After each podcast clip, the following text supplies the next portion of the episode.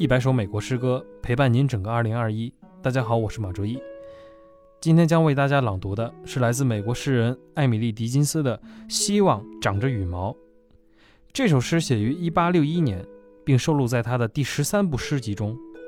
整首诗通过希望与海鸟、困难与风暴的比喻，表达了希望对于人在生活中的正面引领和积极作用，让人们在困难面前变得更勇敢且冷静。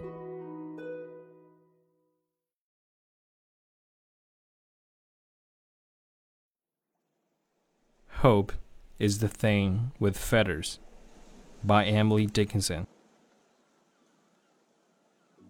Hope is the thing with feathers that perches in the soul and sings the tune without words and never stop at all.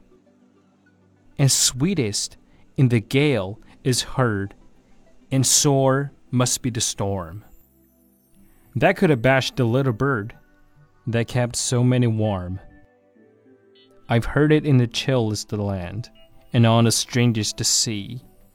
Yet never in extremity it asked a crumb of me.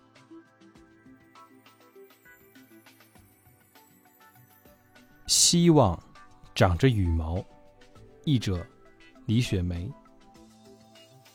希望长着羽毛。栖息在灵魂里，他唱着无字的歌，一刻都不停息。那暖了无数心的小鸟，或许会挣扎于风暴，可那风暴必定也会疲惫。风中传来那旋律，多美妙！极寒苦地，我曾听到它；诡异海域，我也听到它。